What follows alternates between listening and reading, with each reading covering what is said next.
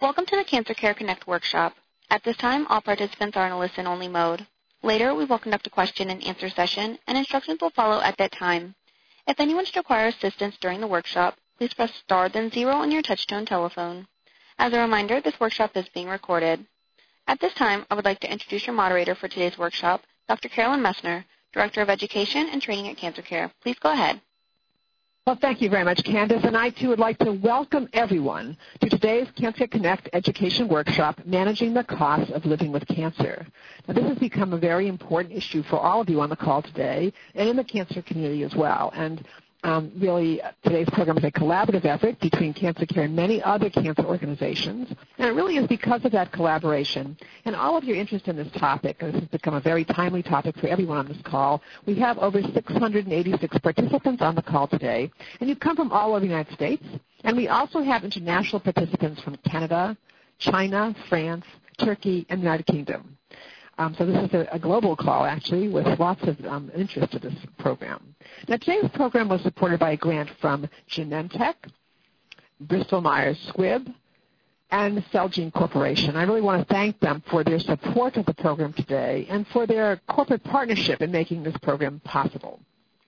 Now, we have wonderful speakers on our program today, and I want to begin by introducing our first speaker. And our first speaker is Dr. Leonard Saltz. Uh, Dr. Saltz is Chief Gastrointestinal Oncology Service, Head Colorectal Oncology Section, Memorial Sloan Kettering Cancer Center. And Dr. Saltz is going to be addressing understanding the cost of living with cancer and talking with your healthcare team about your financial concerns. And uh, it's now my pleasure now to turn this program over to Dr. Saltz. Hello, everyone. Uh, it's a pleasure to have a chance to talk with you today. Uh, one of the issues that patients are more and more being uh, forced to deal with when wrestling with the challenge of a cancer diagnosis is the potential for what we've come to term financial toxicity, the uh, effect that the costs can have on you and your life and your lifestyle. And this is an issue that uh, isn't going to go away by ignoring it. Like so many other aspects of cancer care, we have to confront the issue in order to figure out the most constructive way to deal with it. Now, it has been kind of a, a, an unspoken rule in general that we didn't think about costs when it came to health care. But that's really fallen out of date. That's just unreasonable because the reality is, regardless of what sort of coverage you may or may not have, there are going to be some costs that are going to come to you. And this is an issue that first and foremost you have to be comfortable dealing with in terms of talking to your healthcare team. A lot of patients will say, I'm not comfortable talking to my doctor about cost. A lot of doctors will say, I'm not comfortable talking to my patients about cost. But both are learning that that's just not something we can afford to let get in the way of proper care. And so if you have concerns about what something is going to cost, about what portion of the cost is going to be your responsibility, uh, concerns about your ability to handle those costs, it's absolutely imperative, it's super important that you feel comfortable bringing it up with your doctor and getting some guidance. Now, some doctors will be able to speak with you directly about it, and others may have a staff in their office uh, that is uh, more specifically informed on the financial issues and can meet with you and help you figure it out. But it's not something that uh, you can uh, benefit from by just uh, ignoring.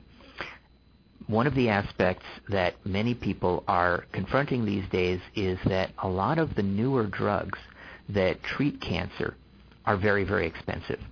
Sometimes the sticker price on these drugs may be a, a, well over $10,000 per month.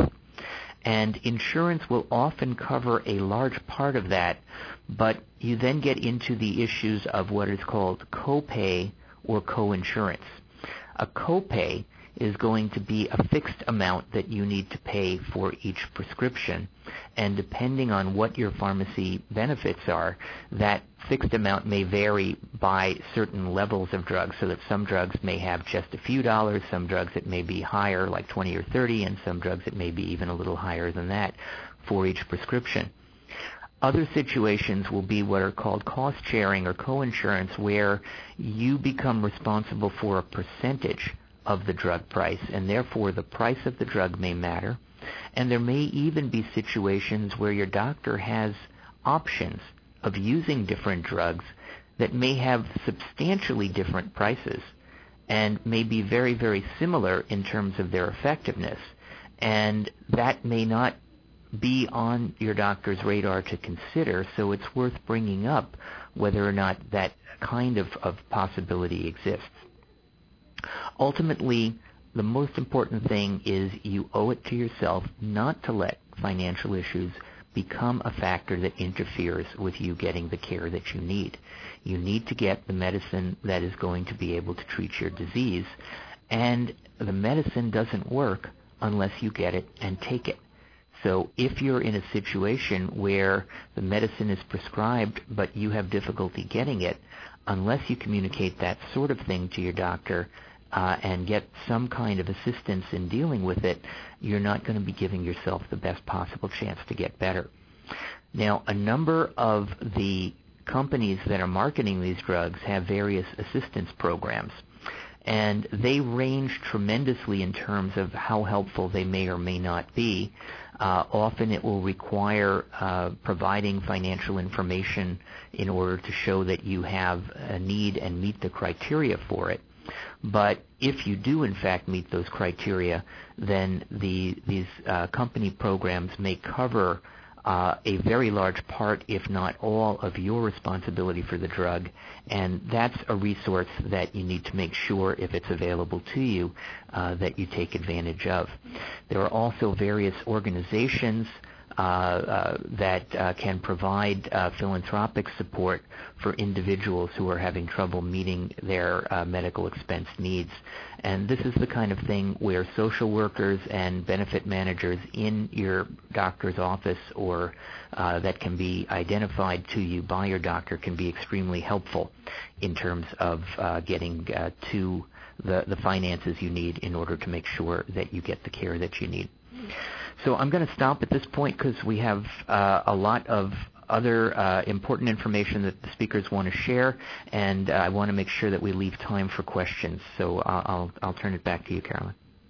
Oh, thank you so much, uh, Dr. Saltz. That was really outstanding and really just a wonderful introduction. And really the important message, most importantly, Dr. Saltz has said, is to be sure to discuss your concerns, financial concerns, with your healthcare team. And that's coming from a physician telling you that. So that's really important um, to keep that in mind. And our next presenter is Dr. Stuart Fleishman. Um, Dr. Fleishman um, is the founding director, Cancer Support Services, Continuum Cancer Centers of New York, Accreditation Surveyor, American College of Surgeons, Commission on Cancer. And Dr. Fleishman is going to address the emotional and social impact of costs of treatment and follow-up care and managing the medical and indirect costs of treatment. And it's my pleasure now to turn this program over to Dr. Fleishman. Great. Thank you, Dr. Messner, and thank you, everybody, for calling in today. We hope this will be useful information for everybody.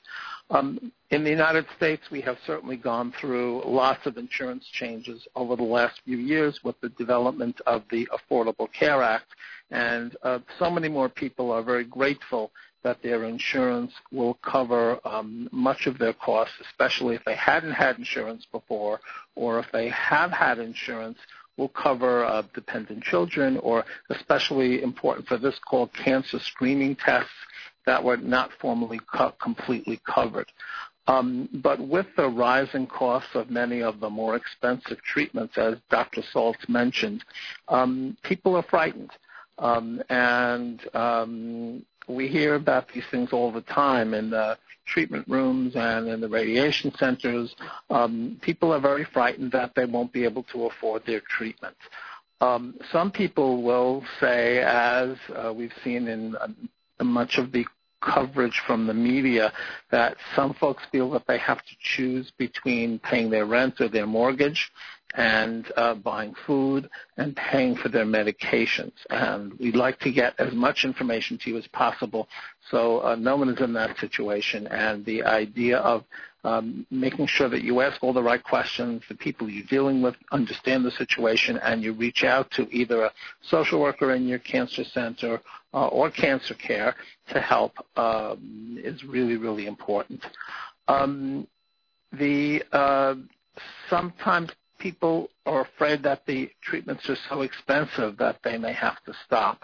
And again, uh, it's a matter of um, disappointment and fright, and talking to your treatment team is essential um, that um, so that doesn't happen. Some people tell us that uh, they are particularly concerned around the time uh, when December moves into January in the new year when a new insurance policy goes into effect if their insurance carrier has been changed by their employer or because of um, circumstances in their state exchanges. Um, some people are, again, both frightened and angry that their treatment may change, that uh, they may be told that the chemotherapy that they're on is not covered by the new uh, the the new plan that's picking up their care after the first of the year, or that the radiation center is no longer covered, or they're due for surgery and their doctor's not in network, or the um, facility is not in network and there would be a significant uh, facility fee. Again, um, make sure that people who know the rules and people who know how to uh, help you uh, appeal this to your insurance company are consulted, they're on your side, and you have both the information about who to call and what to say because there are certain safeguards in the system uh, to prevent these things from happening. It's far from complete, uh, but there are certain safeguards in the system for each of us, and we need to take advantage of those.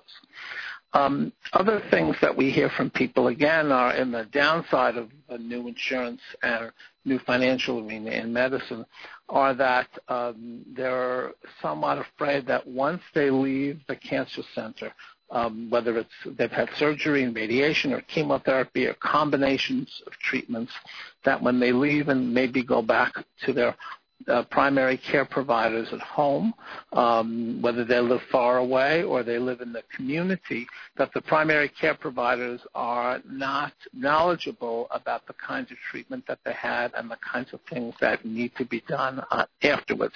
It's not really a, a cost um, issue per se, but uh, people are worried that they'll get um, a lot of extra tests that they may not need, and that's where the costs come into play. So again, important to carry the right information. Many of the accredited cancer centers across the country are now providing survivorship care plans which outline exactly what tests need to be done and at what intervals after your treatment is over. That information should help uh, avoid some unnecessary duplication of tests.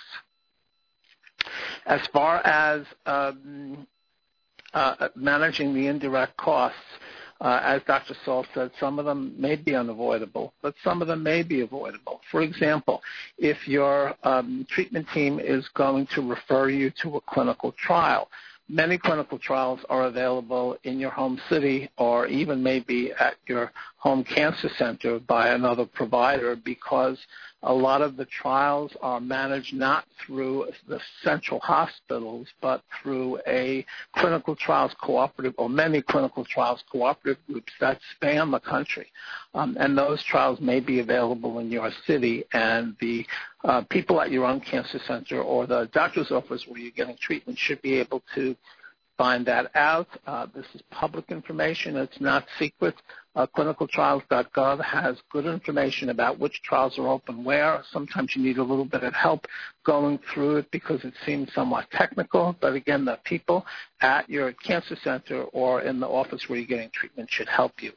Um, it is um, it, we are blessed with having a large number of National Cancer Institute accredited centers as well as centers accredited by the American College of Surgeons Commission of Cancer where doing clinical trials or having a mechanism to refer people to clinical trials and come back is a part of their process. Uh, as far as other managing other costs, uh, sometimes we need to rely on our family uh, and friends to help us with things that we may be reticent to ask uh, them to do. Many of us like to do things for other people, but are hard pressed to ask for a favor back. And that may be a non-monetary favor that would reduce your costs, such as driving you to and from treatment, driving you to and from the doctor's office. Um, and then you can then turn around and give that favor back to someone else after you're feeling better. So uh, reaching out um, uh, for help to your family, your friends, your neighbors, community groups, um, and consulting agencies like Cancer Care can help you figure out if there are any ways to minimize the additional indirect costs that would really be uh, outside of what the insurance companies would cover. And then finally, as Dr. Saltz mentioned, especially with some of the more expensive treatments, um, patient assistance programs uh, are very common. Um, sometimes people don't know that they're there. Sometimes people don't know how to access them. Uh, there is generally information on the websites and at 800 numbers at each of the large pharmaceutical companies. They want to help you as best as they can um, if your insurance is an obstacle for you to get treatment. So please access those through either 800 numbers or through the their websites. And if you're unable to do that or unable to figure that out, please ask for help, again, through the social worker in your center or the office manager if it's a private doctor's office or agencies like Cancer Care. So there are um, great concerns that some people have, despite some of the improvements in insurance that we are um, we are experiencing, and there are a number of techniques to reduce the indirect costs um, that come with uh, getting care in the United States these days. I'm going to stop there and hand it back to Dr. Messner. Uh, thank you so much, Dr. Fleishman. That was really outstanding and really lots of wonderful information for people to, um, to, to think about and to utilize. And um, and it also builds upon what, what's coming next. So thank you so much. Our next speaker is Ms. Dama Antoniadis, and Ms. Antoniadis is going to is a um, is staff attorney, legal health, New York Legal Assistance Group or NYLAG, and she will be addressing understanding the benefits and limitations of your health coverage and tips on appealing medical insurance claims and provider denials. It's my pleasure now to turn this program over to Ms. Antoniadis. Thank you, Dr. Messner. Uh, I'm excited to be part of this conference with Cancer Care. I feel that there's a lot of useful information that all of you can benefit from, and we're happy to be here. I'll first be discussing how to best understand the benefits and limitations of your health coverage, some of the changes with the Affordable Care Act, and most importantly, tips for appealing um, and contesting claim denials. Managing insurance can be complicated, so before discussing even the more specific aspects of insurance, I encourage you to set up some sort of systematic and practical steps to keep yourself organized. It's helpful to have a designated area or a box in your home where you will be putting all copies of insurance correspondence. If you have computer access, it's also useful to create an account through your insurance company as soon as possible. This will give you easy access to reviewing claim updates, benefits, etc. There's been a lot of changes in health coverage since the implementation of the ACA. In discussing health coverage as well as appeals, it's important to know that there are different types of insurance plans. These include group policies from employers, union benefits, privately purchased policies, policies purchased through the Affordable Care Act marketplace, Medicaid, Medicare, etc. So generally, um, there are federal requirements for all health coverage and plans, but your state may also require additional benefits, so your rights may vary depending on where you live. I'm going to be giving very general advice relating to all, but it's also important to understand the laws of the state you live in. In order to find more specific laws in regards to your state, you can go to the National Association of Insurance Commissioners website at naic.org you can select your state and be directly connected to the, your local government regulatory agency. Here you have the opportunity to review state-specific laws, file complaints, or inquire about a policy in your state. It's important to remember that insurance policy, an insurance policy is a contract, meaning that you and your insurer must adhere to the rules laid out in this contract. So really the most important advice I can give is to have and read a copy of your policy, or at the very least a summary description of your policy and your drug formulary. This will outline your benefits, any coverage limits, the appeals process, any, and any limits or exclusions. Any limits must be set forth in the policy or the summary description. You also need to know whether your policy is an HMO, which allows only in-network doctors, or PPO or POS that allows for out-of-network doctors, but often at a much reduced reimbursement rate. With an HMO, you generally have co-payments and sometimes a deductible, and that's really the extent of your financial responsibility if your doctor is in network. With other policies, your out-of-network doctor can bill you directly for any amount not paid for by your insurance. Again, you have to understand in advance the limits of your policy so that you can make informed decisions about your medical care. Plans generally purchased through the marketplace are HMOs, and many limit out-of-state benefits. You must review policies offered and discuss with those who support you medically to make sure that they will be covered for all necessary medical treatment. Fortunately, because of the Affordable Care Act, insurers must sell and renew health insurance regardless of health status. This is called guaranteed issue, and a person cannot be denied insurance based on their health. Also, most, most insurers can no longer refuse, refuse, refuse coverage of pre-existing conditions. While a small number of policies that were in existence prior to 2010 and have not made substantial financial changes to their plan are grandfathered, meaning they don't have to comply with the ACA, it's important to check your insurance documents because these plans are few and far between. Another important change that has already made an impact for many of the patients that I work with is the requirement that insurance companies can no longer limit the amount they will pay for medical costs over a year or the person's lifetime. There's no monetary cap on coverage. This means that an insurance company can no longer say, once we spend a certain amount of money, you're no longer covered. A health insurance marketplace now operates in every state. In the marketplace, you can compare different plans, see if you're entitled to government-paid subsidies to lower the cost, and to determine if you're eligible for free coverage under Medicaid or the newly implemented um, basic health plan, which is now available in Minnesota and New York. You can also access information at the federal website, healthcare.gov. All plans now cover essential benefits, a long list which includes outpatient emergency services, prescriptions, hospitalization, mental health, preventative care. There's four levels of coverage. None initially cover 100% of the cost, However, once you've met your out-of-pocket maximum, not counting your premiums, your insurer will then begin covering 100% of eligible costs. So it's important to review the choices to determine the best coverage for you and considering your cancer and your anticipated treatment. It's, again, it's important to read and understand your benefits.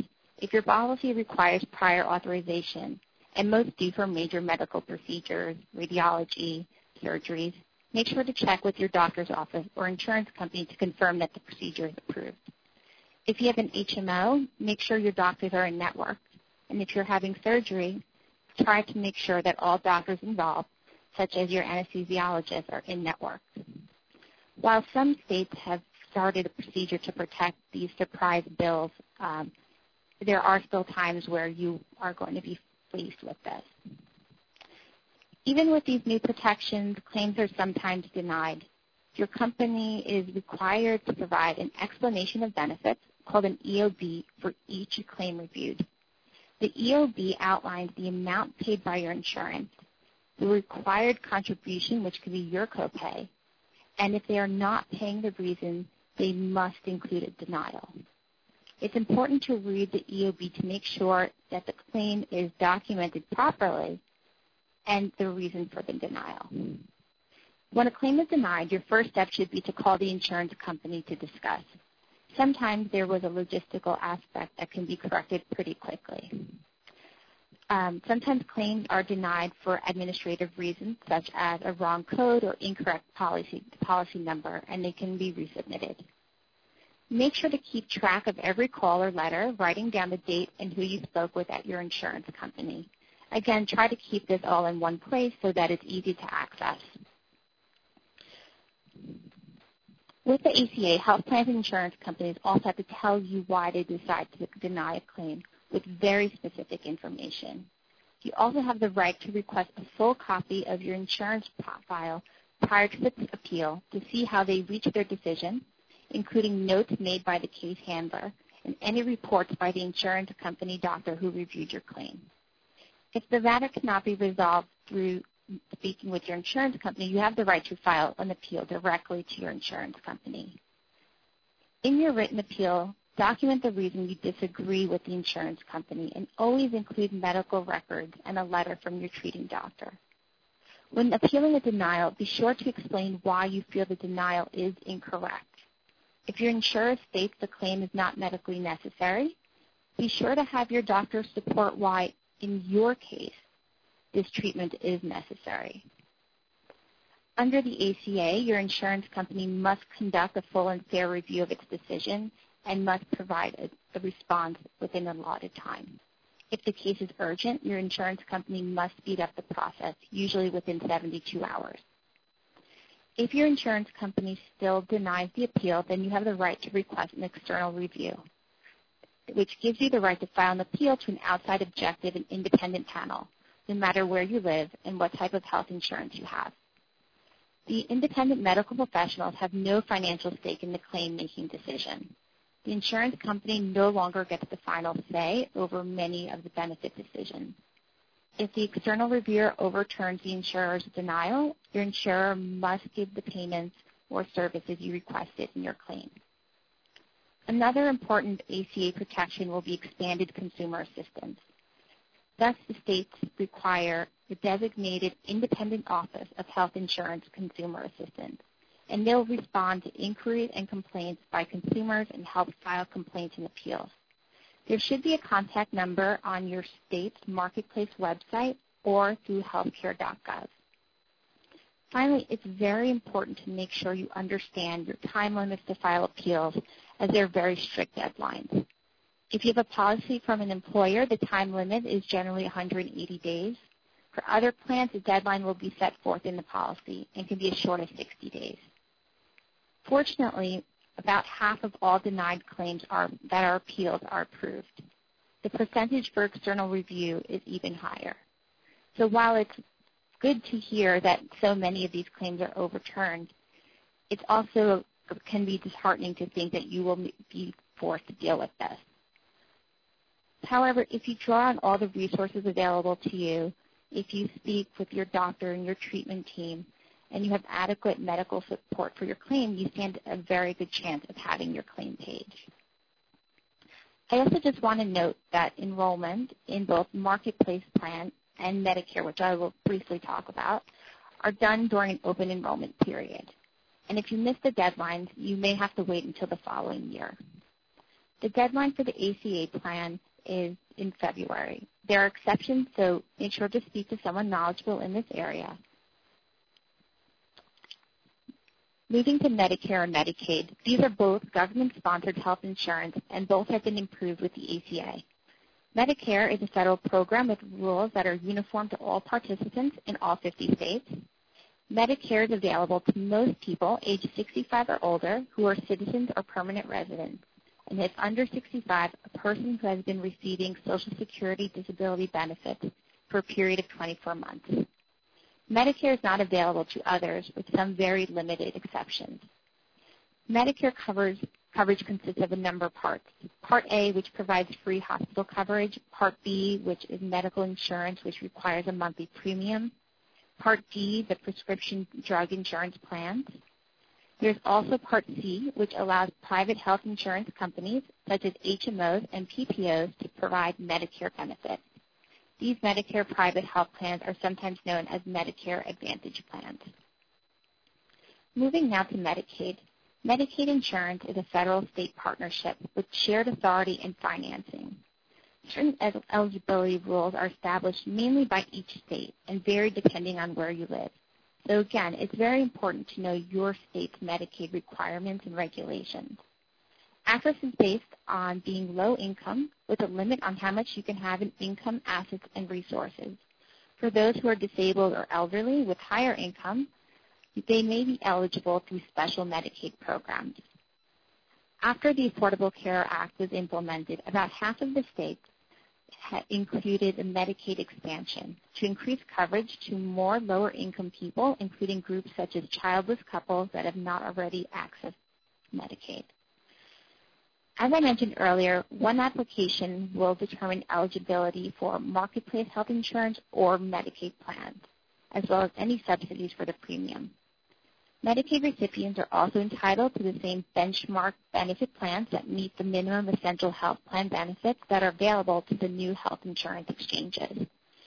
Medicaid is free and is desirable for many people with cancer because it offers often needed home nursing or aids for help in the home as well as nursing home care. The goal of the Affordable Care Act is to enhance the quality of care for all Americans, regardless of whether they have private insurance, Medicare, or Medicaid. To summarize, it's important to read your health care policy so that you understand your coverage, what is required of you, what you're eligible for, how to appeal, and any deadlines imposed. Appeal deadlines are strict, so make sure to read your EOBs from the insurance company and respond on time.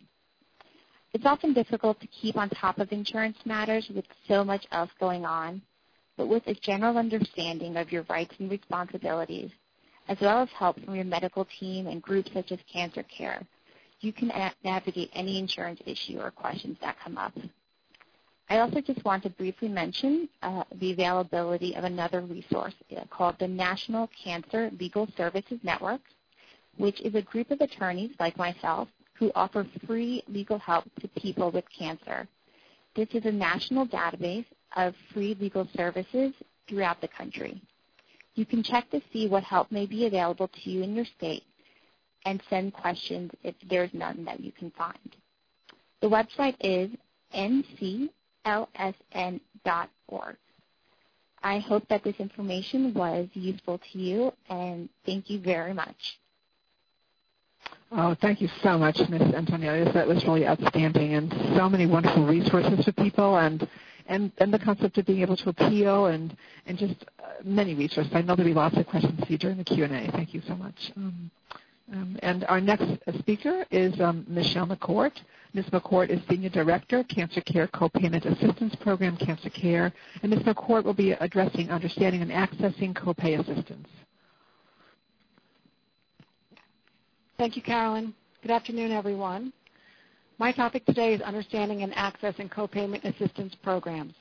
As we all heard throughout today's programs, cancer is an expensive illness. And as new and innovative treatments have become available, cancer has evolved from an acute illness to more of a chronic condition. The stress of worrying about how to afford paying for treatment is very wearing on a patient and can really get in the way of managing and treating their disease. There are several different types of programs available to help patients get access to their prescribed therapy. There are pharmaceutical manufacturer programs. To qualify for this type of program, the patient has to be taking a medication manufactured by the drug company. The drug company will typically offer two types of programs, one for uninsured or underinsured patients and another for patients that have commercial insurance. For the uninsured, these programs are usually referred to as patient assistance programs. In order to qualify, the patient must have no insurance or has insurance but the plan excludes the specific medication. If eligible for this type of program, the drug is provided free. For patients with private insurance, many of the drug companies offer copayment assistance programs. Some programs provide coupons, and the most a patient may have to pay out of pocket for the medication is $25. Others offer a copayment assistance program that will cover the entire copay cost through a copay card. In order to be eligible for these programs, there is usually an income criteria, and the patient cannot have insurance through a federal health or state insurance program such as Medicare or Medicaid. To find out about these types of programs, you can check with your doctor or pharmacist, or you can do an internet search using the name of the drug as your search criteria. Another important website that keeps a current listing of these programs is needymeds.org. You can also contact an organization like Cancer Care that provides these types of referrals. Other types of programs are offered by independent organizations and are referred to as copayment assistance foundations. These foundations can assist patients with any type of insurance, including patients with federal health insurance like Medicare. The difference with these programs is they are administered by nonprofit charities. The funding is available based on diagnosis, so the programs are disease specific, whereas the pharmaceutical programs are drug specific. There are approximately 12 national copayment assistance foundations. Some of these foundations provide assistance with copayments and coinsurance for prescription medications, while others also offer assistance with insurance premiums and transportation costs. Once you've been referred to a foundation, get in touch with them right away to start the application process. Each foundation has its own enrollment process, but all must operate their programs based on federal guidance established for providing copayment assistance. All foundations have set financial and medical criteria that need to be documented as part of the application process. If approved, most foundations will establish a third-party payer relationship with the pharmacy or infusion center or provide an access card that can be used for payment. There are also additional resources available specifically for Medicare beneficiaries. An individual with Medicare as the primary insurance that has limited income but is not eligible for, for full state assistance may be eligible for assistance through a Medicare savings program. There are four types of Medicare savings programs. Qualified Medicare Beneficiary, or QMB, Specified Low Income Medicare Beneficiary, SLMB, Qualified Individual, QI, or Qualified Disabled and Working Individuals, QDWI.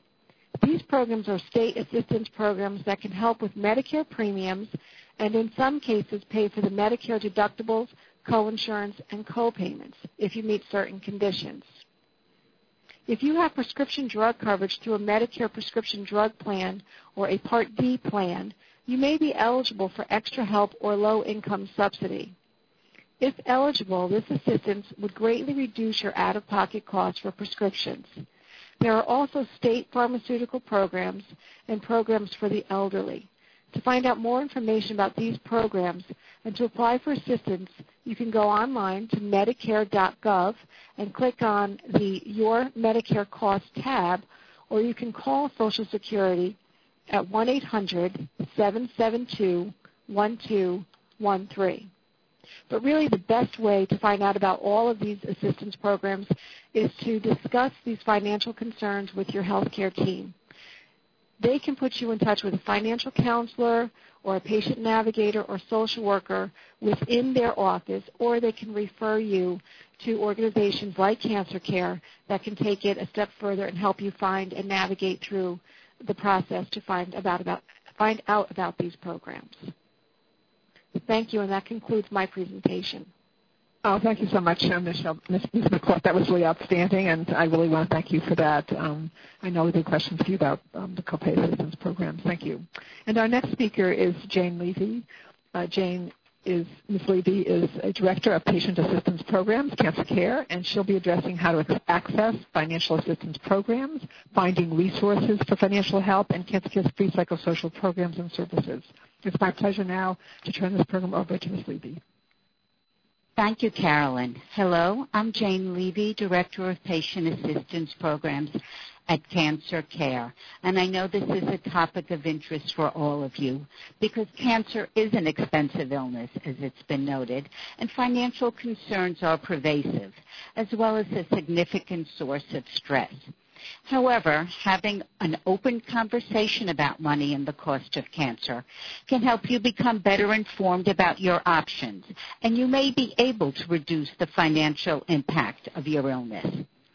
When patients and families talk about the cost of cancer, it kind of falls into three categories. First, there are direct medical expenses, and they would include your hospital and doctor bills, your cancer drugs and other medications, medical copays. Costs that we hope are basically covered by insurance, but not always. And then again, there are all those related medical expenses. Uh, the one that we see at cancer care that's so pressing is transportation, getting back to and forth from treatment, gas, parking, tolls, cabs. There's also a need for home care, child care, medical supplies, food supplements, lodging, and over-the-counter medications. And on top of that are the expenses of daily living, which become a strain when patients are sick. And that includes things like your rent, mortgage, food, utilities, and taxes. I'll try to address all of these. When it comes to managing medical expenses, as the other speakers have noted, it pays to be informed and proactive. Number one, understand your insurance policy so you are not blindsided by charges. And ask your insurance company to assign you a case manager if you have questions. Many people are not aware that that is a service offered by their policies that can be very, very helpful. Keep a diary of your expenses so you can catch billing errors. And by all means, ask for help. I know when people are ill, people say, oh, how can I be of help? Well, a good way that a friend could be of help is to help you organize your bills uh, and help you keep track of your expenses.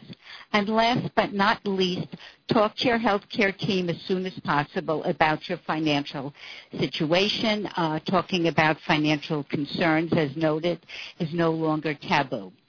Physicians and healthcare providers are more sensitive to cost, and they can connect you to people who know about resources, people such as social workers, financial coordinators, discharge planners, and resource specialists. These people, in turn, can direct you to organizations and entitlement programs, such things as copay assistance, pharmaceutical support, government entitlements such as Social Security and disability, applications for transportation, as well as organizations in your local communities. And it's important not to delay when applying for benefits as they take time to process. And if medical bills threaten to overwhelm you, the experts recommend that you speak up immediately, as many settings may offer a payment plan, they may cut the charges, or indeed they may have special funding. By all means, do not ignore bills, for once they go into collection, they are harder to resolve. This sounds like a tall order when you are sick, but there are agencies both private and nonprofit, that can help you negotiate your medical bills. The Patient Advocate Foundation, for one, can assign you an advocate to intercede with your hospital or insurance policy. As noted, there are also resources to help you pay for cancer medications. Aside from copay assistance, the pharmaceutical industry also provides free product for uninsured and underinsured patients. And they also have reimbursement specialists who can work with your insurance company. When it comes to living expenses, let all your creditors know about your financial situation. You may be surprised by the positive responses from phone and utility companies or landlords willing to work with you before a crisis develops.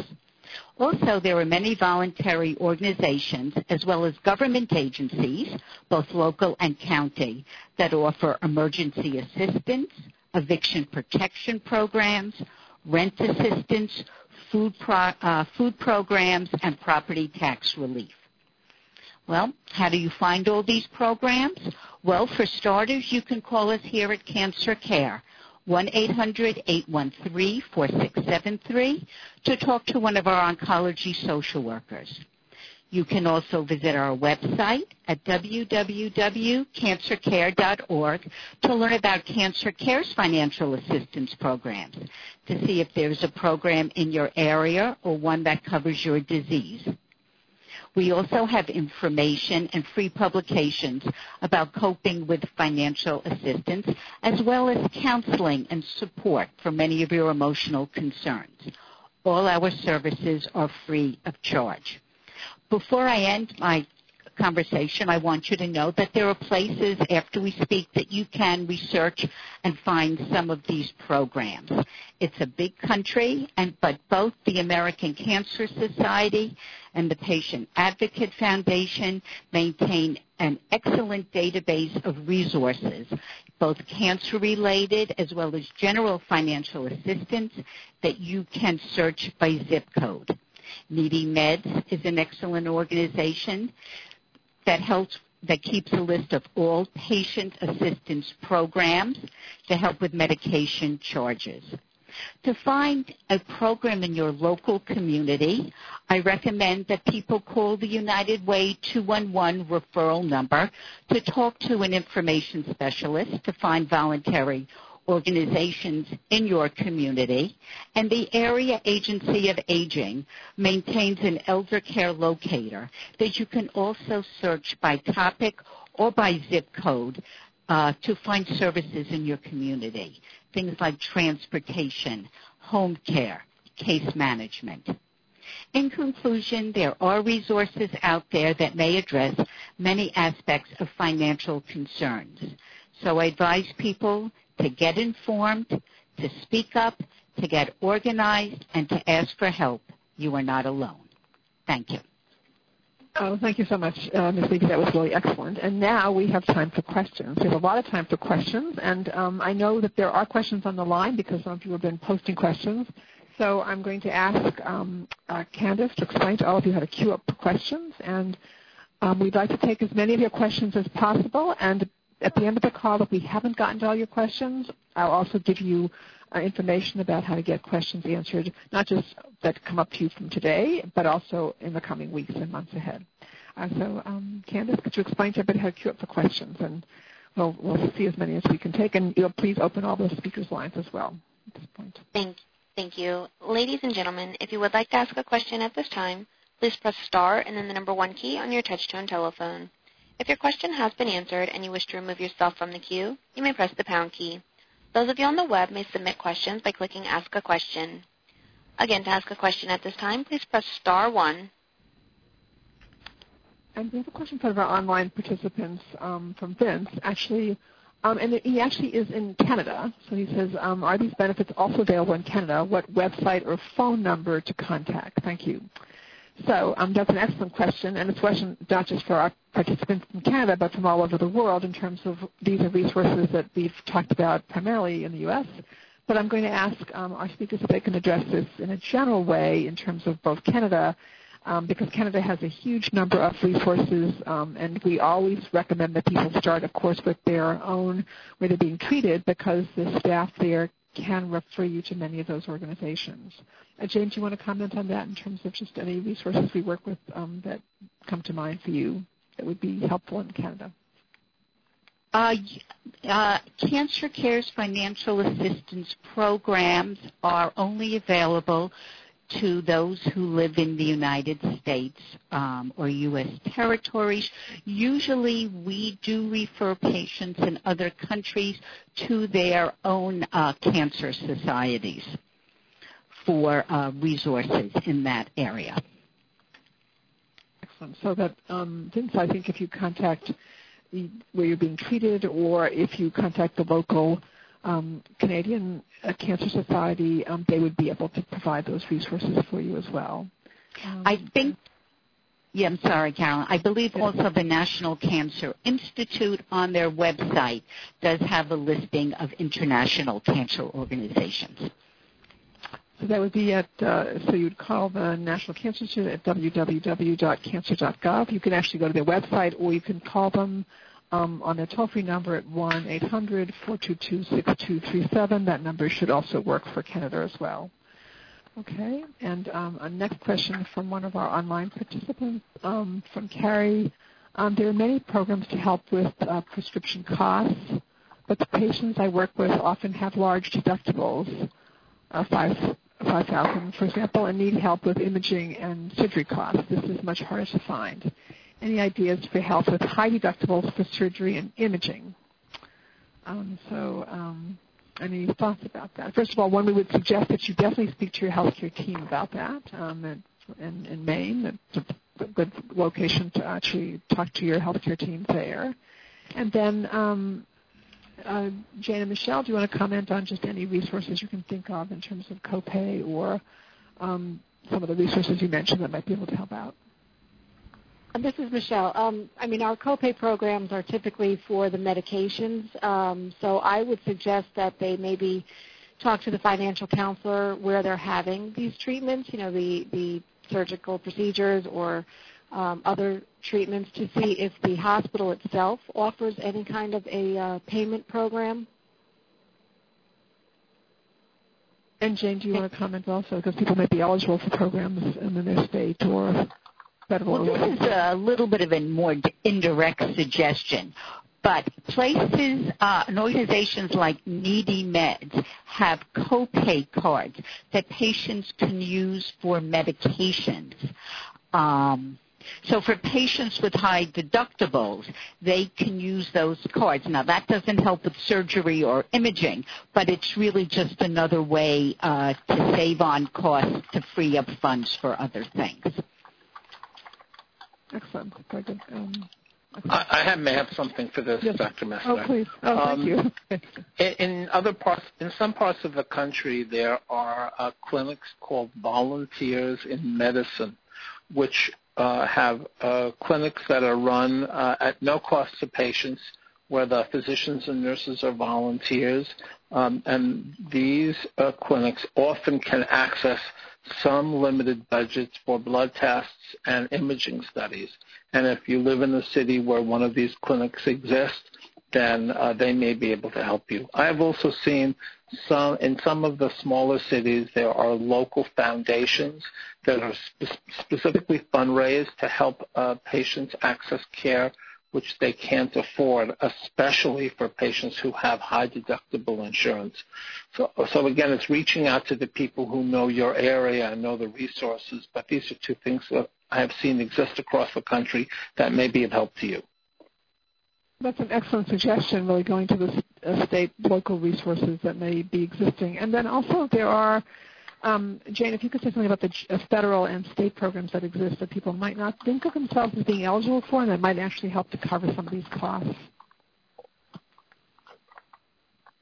Um, well, people may not. Re- people may be eligible uh, some of the, you know, under uh, Medicaid may be eligible for expanded programs uh, in their state. And sometimes local county departments of health have uh, arrangements with certain hospitals and providers to provide uh, lower cost services.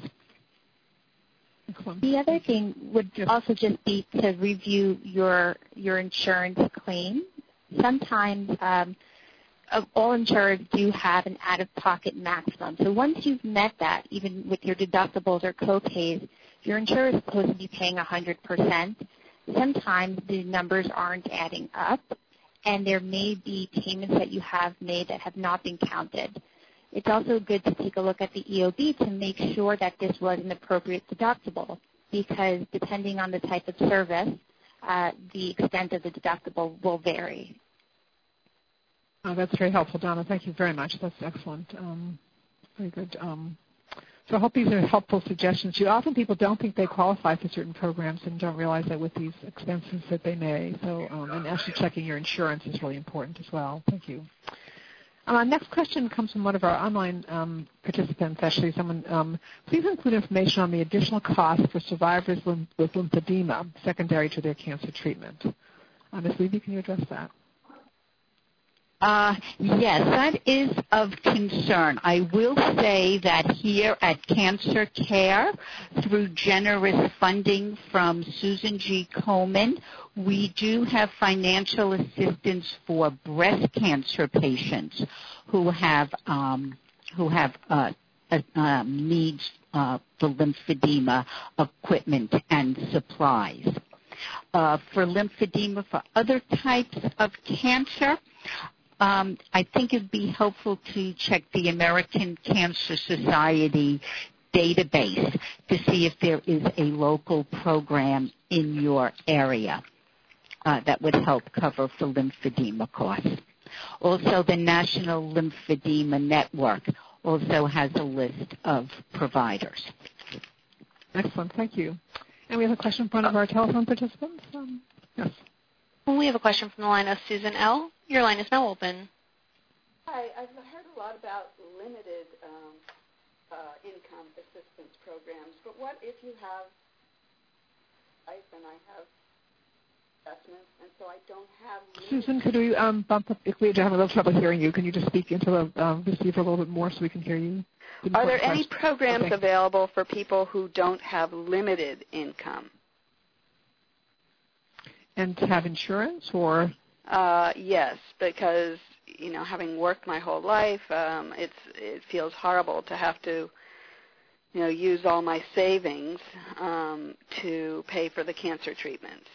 Uh, so, are there any programs if you don't have limited income which would mm-hmm. still assist? Excellent question. Um, actually, yes.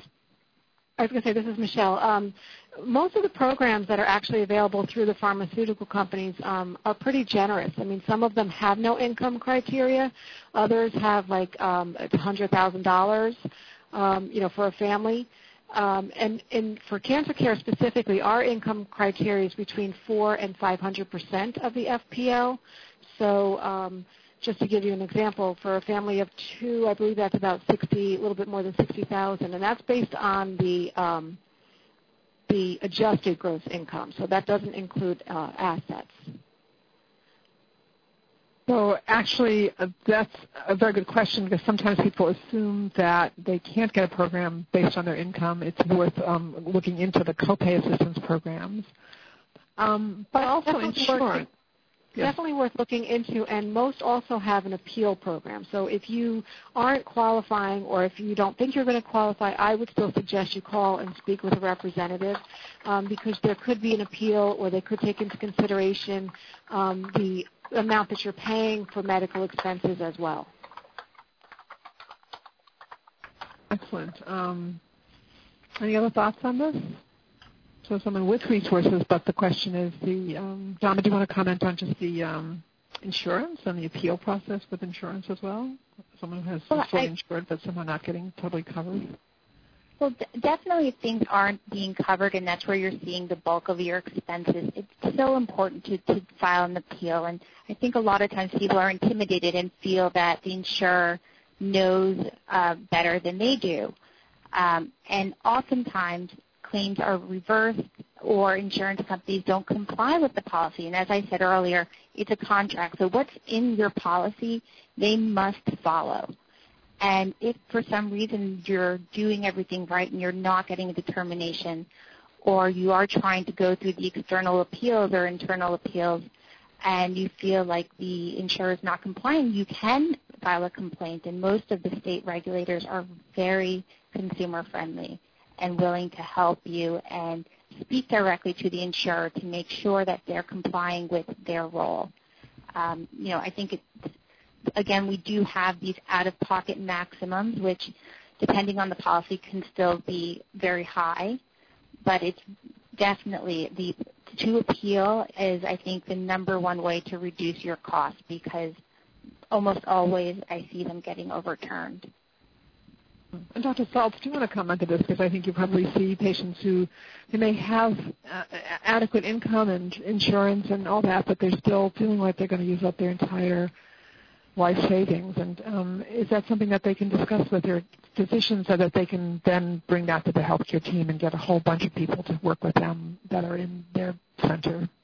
Yeah, I think regardless of a person's financial status, there's going to be some strain. There are very, very few people out there that are going to go through uh, the experience of cancer treatment without experiencing some financial concerns. Um, and uh, as you've heard from the other speakers, there are a variety of, of, of resources and options out there that you would never know about unless you talk to somebody with expertise. In addition, uh, very often uh, physicians do have a fair amount of latitude in terms of choices of therapies. And it may be possible to discuss, well, this therapy really looks just as good and it's a lot cheaper. Um, or that there, or, or, or um, you know, is there really a benefit to doing uh, this particular scan versus that particular scan where I might get a higher uh, amount of cost? In other words, the doctors have in I, I would say traditionally or historically been insulated from any need to think about cost. But as more and more of the cost is shifting onto patients, doctors are becoming more sensitive to that. Letting a doctor know that that's your concern is an important first step in, in modulating your care, not compromising your care, but making some value-based decisions uh, that can really help you out. Excellent point. Thank you. And I, I think that's so important. And, and, Susan, that's a wonderful question that you've asked. It's important. And I think I would definitely recommend that you contact Cancer Care at the end of the program. We'll reach out to you as well. Because I think you're also raising the whole issue of the emotional and social part of this. So I guess Dr. Fleishman, if you want to comment on that as well, but of really the impact of cancer and its treatments and its costs on the entire family and everybody um, impacted by wanting to do the best thing for someone and yet not decimate all the entire savings for family, children, and all that. So if you want to comment on that, Dr. Fleishman as well. Yeah, I, I agree with what you said. I think it's a, the idea is to balance the burden on you and your family with the choice about care. And as Dr. Saltz said, perhaps there is uh, another treatment where that may be uh, almost as good or as good that comes with a lower price tag or fewer tests that are required. You, really need to look at this from 360 degrees on all, sides.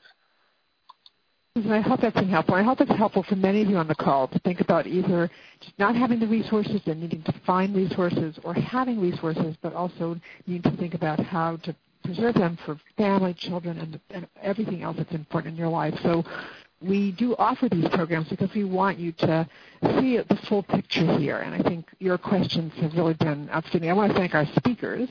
Our speakers have been really outstanding. They've given lots of information. I know we could stay on the call all day, but uh, these are one-hour workshops, and so I, I, do want to remind all of you that um, this is one-hour program, and that we want to thank both our speakers who are extraordinary and all of those who've queued up and asked questions, both on the phone and online. And I did want to say that I, I would give you all resources to contact at the end of the call before we end the call. Um, so one is that if you have any questions that have to do with your medical treatment, because sometimes you do have questions about that, um, I would definitely recommend, and it's come up during the call, to call the National Cancer Institute at 1-800 422-6237 or 1-800-422-6237 or visit their website www.cancer.gov. And for those of you who really want to talk with one of our oncology social workers here at Cancer Care or our co-payment assistance staff here, please do contact Cancer Care. I'm going to give you our our main number for Cancer Care at 1 800 813 4673. And that really is your portal to all the other services that we can offer for you. And our staff, our oncology social work staff, are really here to talk with you and spend time with you with each of your questions. So that um, today or as, as time goes on, as you have concerns and questions, really do call us because we don't want anyone to leave the call today feeling that you're alone. We want you to know that you're now part of the cancer care community and that we're here to help you. And that means that we, we recognize that there are moments when you do feel alone, but we want you to know that we want to help you with cutting through that to some extent. With all the services we offer, both the counseling services, the financial assistance programs, the copay assistance programs, these type of workshops, um, all of our support groups, both online and on the telephone as well, um, those, all those services are put together to really provide you with that ongoing support on an ongoing basis. So again, I want to thank you all for your participation. We have many more programs this month, um, and um, I would encourage you to um, visit our website and you'll get information about all of our upcoming programs. Thank you all, and I want to wish you all a very fine day. And thanks for being part of this really extraordinary program. Ladies and gentlemen, thank you for your participation. This concludes today's workshop, and you may all disconnect. Have a great day, everyone.